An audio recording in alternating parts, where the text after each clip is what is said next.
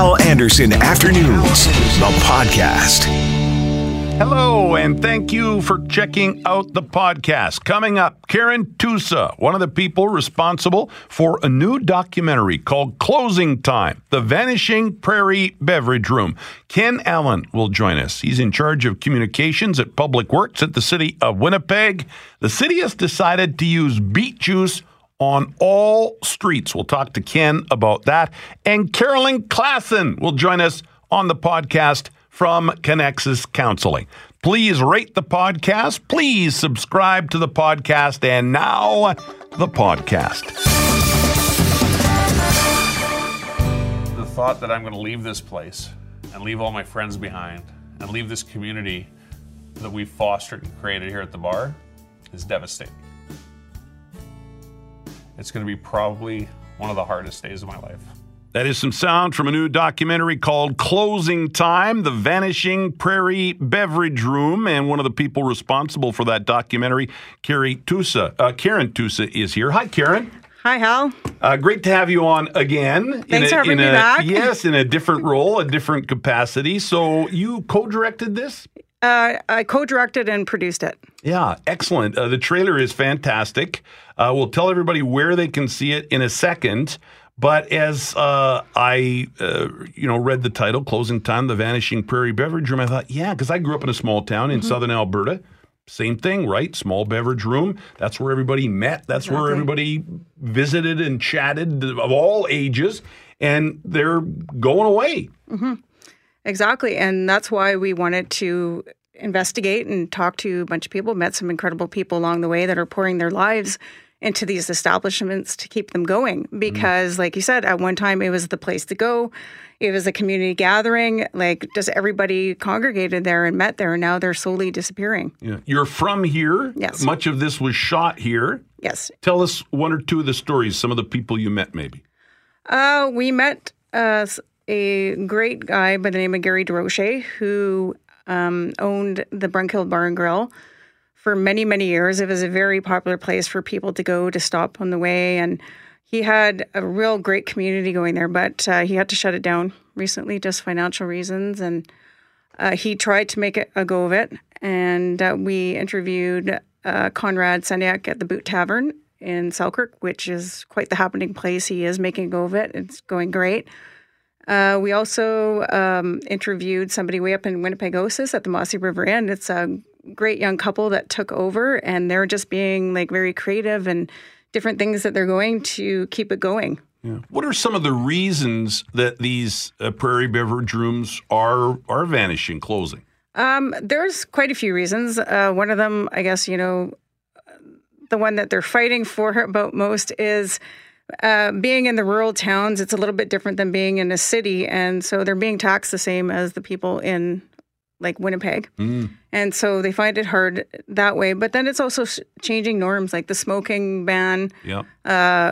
played a lot into that as well as you know just people are changing people stay at home the drinking and driving they don't want to go out uh, you know there's there's just it's just a different um, mindset nowadays too Yeah. Well, it looks fantastic. I'm glad I got you on for a few minutes, anyhow. Um, and uh, maybe tell us where we can see it. It's on CBC, right? yeah it's going to be airing nationally this weekend on land and sea on cbc on the main network is pretty you. exciting at 12.30 p.m and land and sea is a uh, program that's been running for 30 years, primarily doing Atlantic shows. So Mm-hmm. when they picked a few shows across Canada to showcase, uh, it was very exciting for us to be able to show this documentary from Manitoba. Excellent. Absolutely. Yeah. Well, congratulations. It's called Closing Time The Vanishing Prairie Beverage Room. Karen, thanks again for coming in. Appreciate Thanks it. Thanks for having me come in, Al. All right, Ken Allen joins us on the phone now. He is in charge of communications at Public Works at the City of Winnipeg. Good afternoon, Ken. Hi there, Hal. So, beet juice on all the city streets. Tell us about it. Well, yeah, it's exciting. Uh, we've been running a pilot project uh, using beet juice as uh, an anti-icing solution and de-icing solution for for about the past couple of years, and uh, we've had quite a bit of success. And now we're going to be expanding the use of beet juice as a melting product uh, on a citywide basis. Why does it work better? Well, you know, it, it, it is effective to in colder temperatures. So we can use beet juice right up until uh, a, the minus 30 point. And one of the other advantages is that uh, the liquid really does stay on the roadway longer. It's tacky and uh, it stays in place on the roadway, so it helps with improving traction. Is it cheaper, more expensive? Are there any downsides? Well, you know, it really is kind of cost neutral, so it's not really a, a big financial benefit. But certainly, uh, you know, another positive aspect is that it's uh, an organic material and there are no chlorides in beets. And just so people understand, I mean, this isn't bright red beet juice they're going to worry about on their car, right? Beet juice is water soluble, and if anyone uh, was to get some beet juice on their on their vehicle, it would be certainly uh, easily removed the next time they wash their vehicle. So obviously, we've got a bit of snow on the ground. We know more is coming. We don't know how much more in the cold weather. As we head into this season, uh, maybe tell us about the plans over at the city. Anything new this year? Well, you know, uh, we're in a really good state of readiness. Uh, you know, our equipment is ready. Our stockpiles of sand and salt are are topped up, and uh, you know, we've had a little, you know, little bit of a dusting of snow the last couple of days, but uh, you know, we're ready when Mother Nature throws more of the white stuff at us. I think the city has done a better job over the past couple of years, at least, at being more proactive when we know snow is coming. Would you agree with that? For sure, and and you know what? That's where the beet juice really uh, helps us out with our anti-icing operation. When we anticipate and and see a, a weather system moving towards Winnipeg, you know we've got our anti-icing tanker trucks over, you know, going over the overpasses and bridges, and uh, you know we're treating those those structures, you know, well in advance of uh, of the system coming, so we're ready when the snow moves in. And juice really is just another tool in our toolbox and uh, we're, we're ready if any if Mother Nature throws us any uh, winter weather anytime soon. Ken, thanks a lot for this. I appreciate it. Yeah, you're welcome, Hal. Carolyn Klassen is here. She's here every Thursday uh, between 2.30 and 3. By the way, I will just tell you and everybody else that I am going to take next week off. Okay. And Carolyn, uh, you will be working with Kathy Kennedy. Oh, she's great. She is great. So next uh, Thursday, Carolyn Klassen and uh, Kathy Kennedy here between uh, 2.30 and 3 on CJOB next Thursday. Today, now, can I ask you, uh, this wasn't planned or we hadn't talked about this, but, you know, everybody's talking about all this uh, crime and these armed standoffs and the meth crisis and, and everything else. Do you have any thoughts on how uh, stuff like this, stories like this that we report every day, impact our psyche? You know, just the average citizen out there, they hear about all this uh, you know, crazy crime happening and gunplay and stuff, and it, it, it impacts all of us. Absolutely. Yes, we feel the stress, right? Stress comes at us in a variety of ways. It comes in our immediate families, how we're feeling the discussions, it comes at our job, and then it comes through the news. Um, and these days, you can get news 24 7, so you can be constantly bombarded. And when you, you hear stressful things, your body reacts with stress, where your adrenaline goes up. You have a release of, you know, there's just all sorts of things that happen in your body where you feel the stress in your body and your body is less able to fight infection and less able to calm down and do you know the things like develop grocery lists and solve math problems. Um, the stress absolutely does affect us. And you actually get this sometimes when when you feel like crime is happening and is it going to happen to me then you get this sense of hypervigilance of you start looking around and am i safe? Is there anything around me? You sort of scan the environment and instead of looking for good things you're starting to look for you know the trouble things.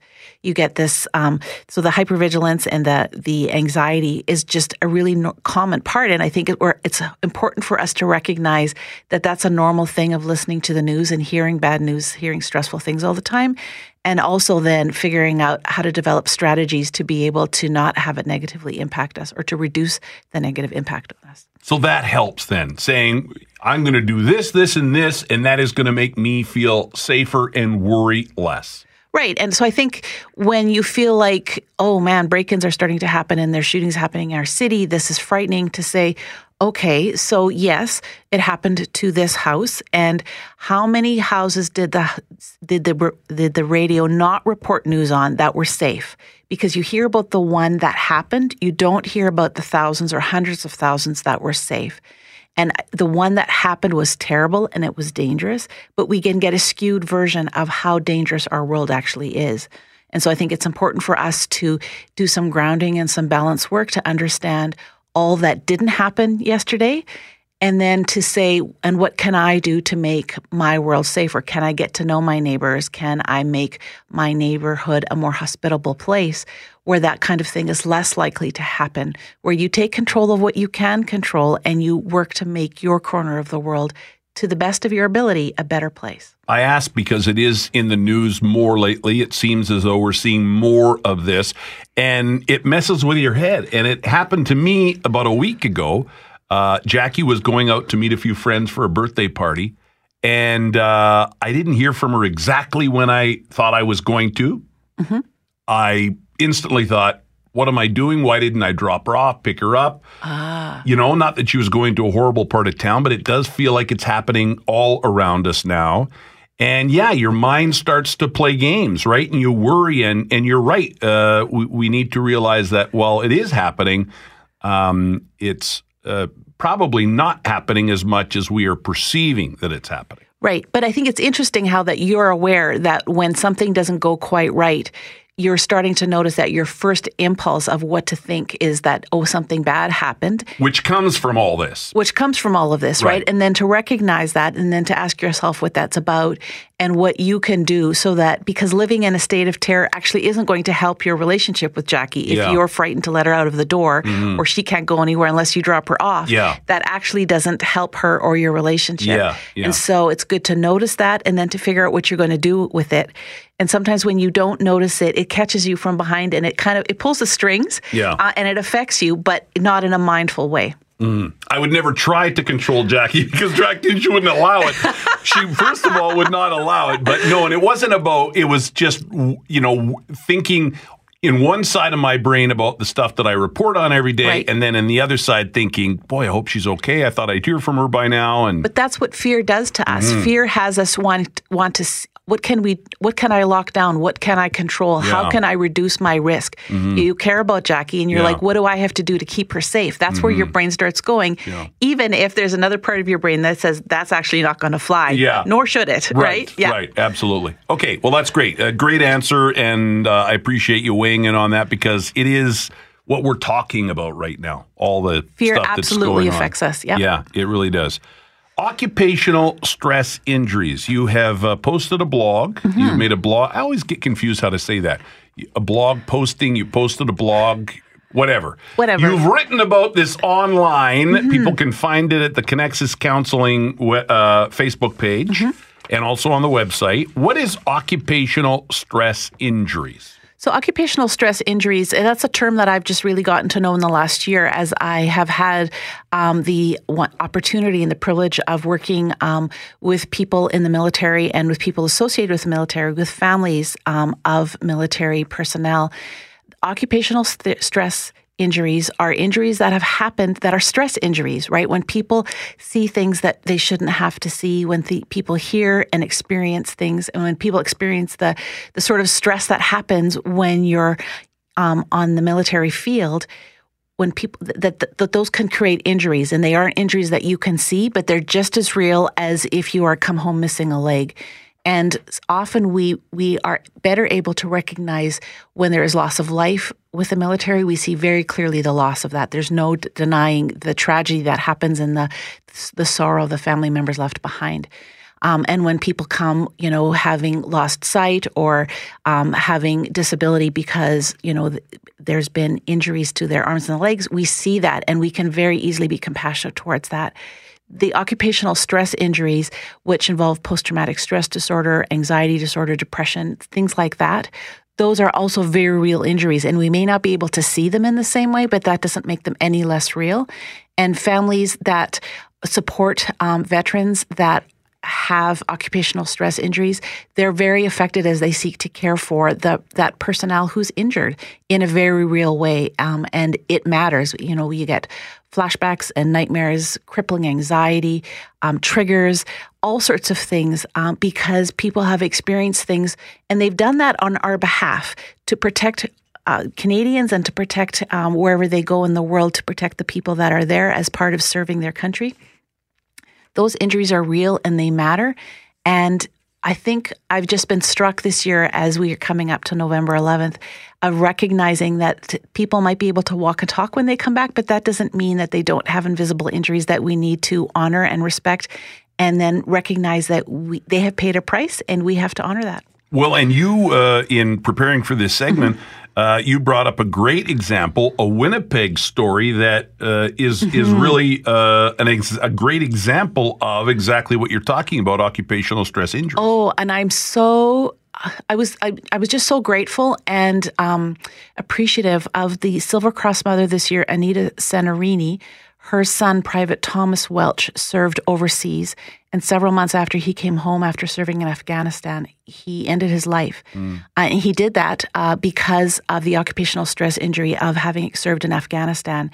And um, we are recognizing and, and honoring um, Mrs. Serini. It, it allows all of us to say we recognize that those injuries are real and that they matter and that he was profoundly affected and that she lost her son because of his military service. Mm-hmm. And um, I think it's validating for those that struggle with occupational stress injuries it, to say that we recognize that as he was a fatality of the war.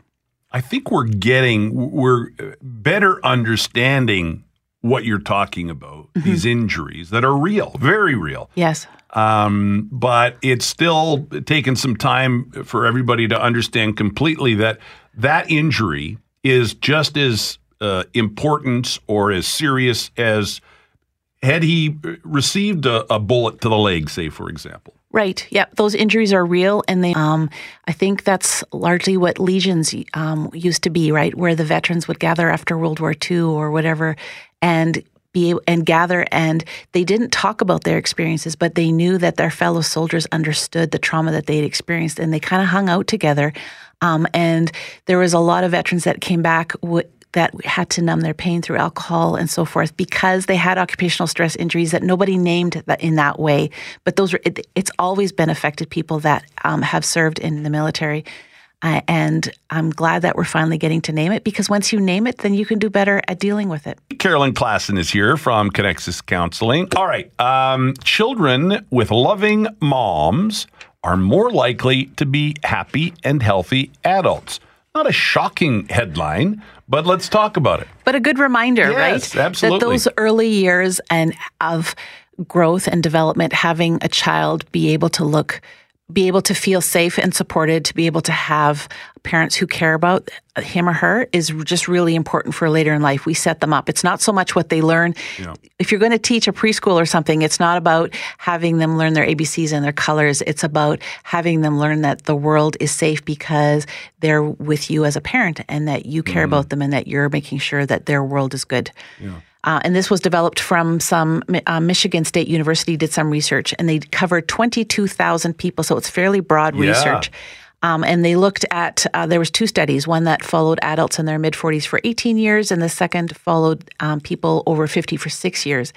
And the participants were asked how much their parents understood their problems as children, how much affection they gave, and how much those parents tried to teach them about the world. And then they also asked them about um, 27 health conditions.